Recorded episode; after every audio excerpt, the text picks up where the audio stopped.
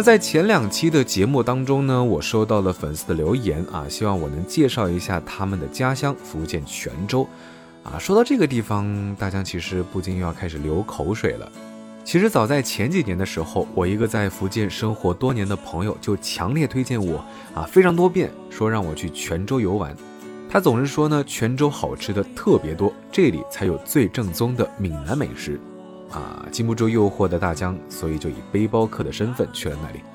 那这位粉丝所提到的西街，其实之前也有去过啊，当时可是给我的肚子啊留下了非常非常深刻的印象。所以今天的节目，我们就来带你们探访一下我记忆中的福建泉州吧。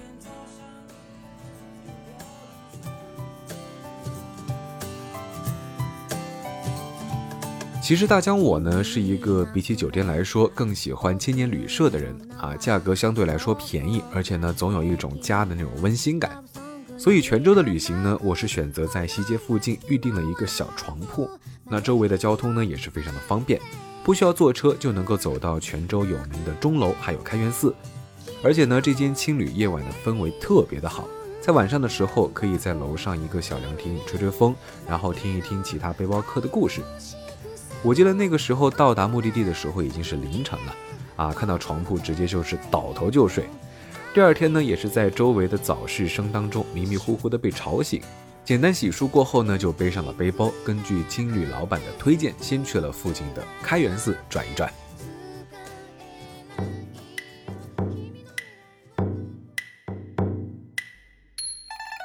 在过去的路上呢，还没进到景区，其实就已经闻到了一股淡淡的香烛味。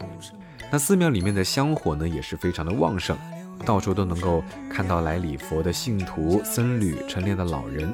配上门口两旁的百年古树，一切都让大家觉得，啊，这里不仅仅是一个充满历史的古寺，更像是一个充满生机的地方。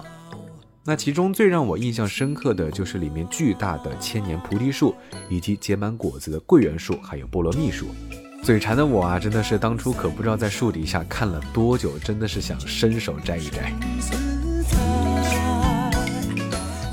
那么再往里面走呢，就能够看到写着桑莲法界的大雄宝殿，桑树的桑，莲花的莲，这个呢就是这里的主要建筑。它屋顶上的四个角都是往上翘的，上面呢还有很多好看的浮雕。建筑风格其实跟其他寺庙差不太多，但是因为一些的小细节，所以整体看起来呢又要比其他寺庙精致。张牙舞爪的龙，还有彩色倒卷的凤尾，与屋檐下朴素又带一点灰蒙蒙的斗拱和彩画形成了很大的色彩差异，啊，真的是让我不禁赞叹古人的审美艺术。看了里面的简介才知道呢，当初在建造这里的时候还有一个故事。当年有个匡护禅师向一个富商求这块地来盖寺庙，那这个富商呢是残忍的拒绝，并且找了一个借口说，如果我后院的桑树开出莲花的话，我便把这块地不要钱免费送给你。后来桑树上真的开出了一朵朵白莲花，但等到禅师上门再次拜访的时候呢，富商还是食言的拒绝了他。从那天起呢，富商便一蹶不振地卧床了三年。那么最后的结局呢，就是这个富商到处寻找禅师，并且自愿捐出这块地来建造寺庙，取名为莲花寺，后来才改名为现在的开元寺。而这个大雄宝殿两旁呢，就是有名的仁寿塔以及镇国塔。泉州人所说的“站如东西塔，卧似洛阳桥”中的东西塔，就是面前的这两座。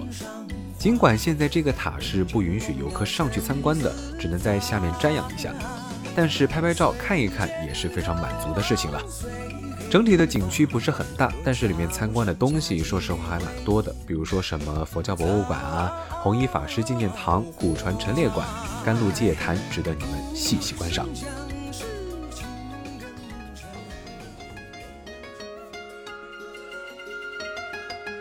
参观了一会儿开元寺呢，因为当时没有吃午饭，所以也是饿得头昏眼花，没有仔细看，就匆匆忙忙地跑到了旁边的西街觅食。我记得当时是找了一家门口非常多人排队的店，啊，外观看起来非常的朴素，但是似乎有很多的当地人也在排队购买。门口摆着的是用蜂窝煤烧的炉台，然后一张一张圆圆的饼，外观看起来有一点点像铜锣烧，吃起来呢却是黄金糕的味道。里面的红糖甜而不腻，而且呢还带着浓厚的芝麻香。问了老板才知道呢，这个是整个泉州仅此一家的康庄满煎糕。刚出炉的时候是非常的香甜松软，凉的时候呢又带一点点韧劲。听说现在升级版的满煎糕里面除了基础的红糖和芝麻，还加了冬瓜糖还有花生仁，啊，比起普通的味道来说，层次更加的丰富。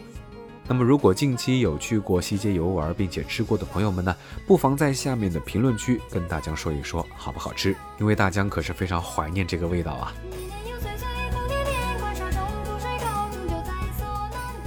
吃完甜的呢，嘴里说实话还有一点点不满足的感觉，所以在泉州人的推荐下呢，我又来到了东街，去尝了尝在泉州都家喻户晓的侯阿婆烧肉粽。它跟嘉兴的肉粽说实话不太一样，里面呢有丰富的配料，印象中好像是有瑶柱、虾米、香菇、栗子、五花肉，还有咸蛋黄等等。上桌之后呢，再淋上一点甜辣酱或者是花生酱，吃进嘴里呢，真的是有一种山珍海味的感觉。看着招牌上的阿婆，说实话让大家想起了那句话：有一种饿叫做你奶奶觉得你饿。小时候我奶奶包的粽子呢就是如此啊，朴实的粽子里面真的是塞满了各种不同的食材，生怕我会挨饿。那个时候呢也不懂事，总是埋怨吃的太饱太撑。现在长大了才知道，那个是奶奶对我的满满爱意，她把所有的爱都包在了那颗小小的粽子里。好了，不煽情，说回旅行。那泉州的美食其实真的像我的朋友所说的一样，种类非常的多，榨菜科、石花糕、土笋冻、四果汤、蒜蓉汁、牛肉羹、姜母鸭等等等等。其实不太建议大家像我一样单独来游玩，不然的话呢，如果你一家一家打卡品尝，嗯，回家的时候你可能会长胖几公斤哦。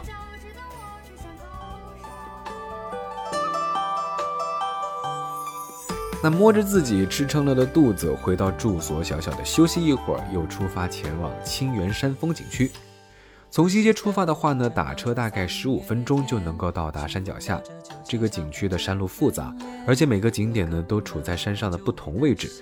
那当时呢，其实是大江赶着时间回上海，所以呢就没有跟着导览的路线走，而是随着路标走到哪算到哪。其中最著名的老君岩呢，其实就在景区门口的附近。从旁边的路走上去，没多久就能够看到很大的一尊老子的石雕，那是从宋代时期就留下来的历史文物。那这尊老子的石雕呢，也成了整座山最大的亮点。几乎每个人来到这里游玩，都是为了看一看老君岩的风范。啊，雕刻的呢，尽管不是非常的细致，但是以当年的雕刻水平来说，还是非常厉害的了。沿着山路弯弯曲曲的继续走半个小时，就可以到达弘一法师的舍利塔前。啊，这里记载了弘一法师的生平故事以及他的一幕悲心交集的时刻。那周围呢，时不时播放着《送别》这首歌。啊，听着音乐，看着山林的清幽环境，在这样的环境下呢，我的思绪也是变得很多，让我不禁想起了之前看过的一个影片。讲述的是说，这首歌看似是写给他即将离去的好友，实际上呢是想表达自己的人生。随着时间的变化，我们终将会发现，没有什么东西是一成不变的。那人生不就是在不断离别中成长度过的吗？尽管未来的分离会有非常多的痛苦，非常多的不舍，但是呢，珍惜当下，享受当下才是最重要的。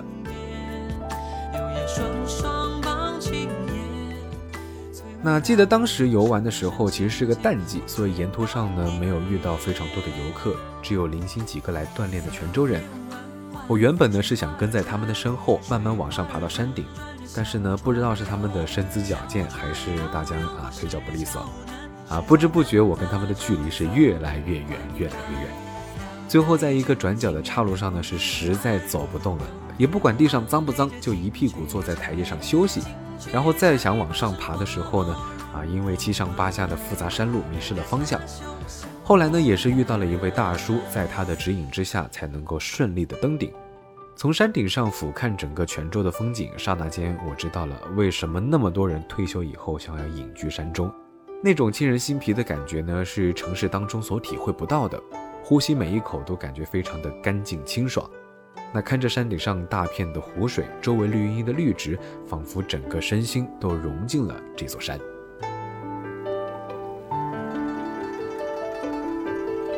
参观完之后呢，其实说实话，我感觉青源山实际上并没有什么非常惊艳的景点可以参观，大多呢都是一些人造景啊，比如说小的山穴啊，沿途有一些书法家的石刻可以看。但是可以说，看着当地人在这里下棋、看夜景、喝茶纳凉，其实你的心情也会慢慢的沉寂下来。他们那种悠然自得的心境是非常难得的。而且我感觉，似乎越是有文化底蕴的城市，越不会把文化背景郑重的捧在手上。就像南京人会在明孝陵前夜跑一样，仿佛我们这种外地人看起来非常独特的文化，在他们的心中是理所当然的存在。日常生活和文化环境融合在一起，让人感到舒服。青源山并不是一个拍照打卡的网红景点，它呢更像是一个适合修身养性的地方。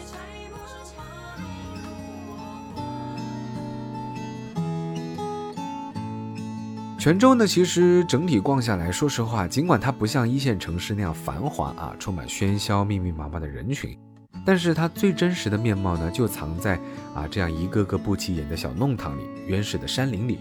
整体呢，给人一个非常舒服的感觉。小小的城市，每个人都生活得非常温馨，非常安逸。好了，那本期节目到这里就要先告一段落了。那由于大江确确实实是很久以前去的泉州，所以说呢，记忆可能会有一些些偏差。那如果有介绍错误的地方，或者是有更新，或者是更好玩的泉州旅游地点，欢迎在下方的评论区给我留言。我们下期节目再见，拜了个拜。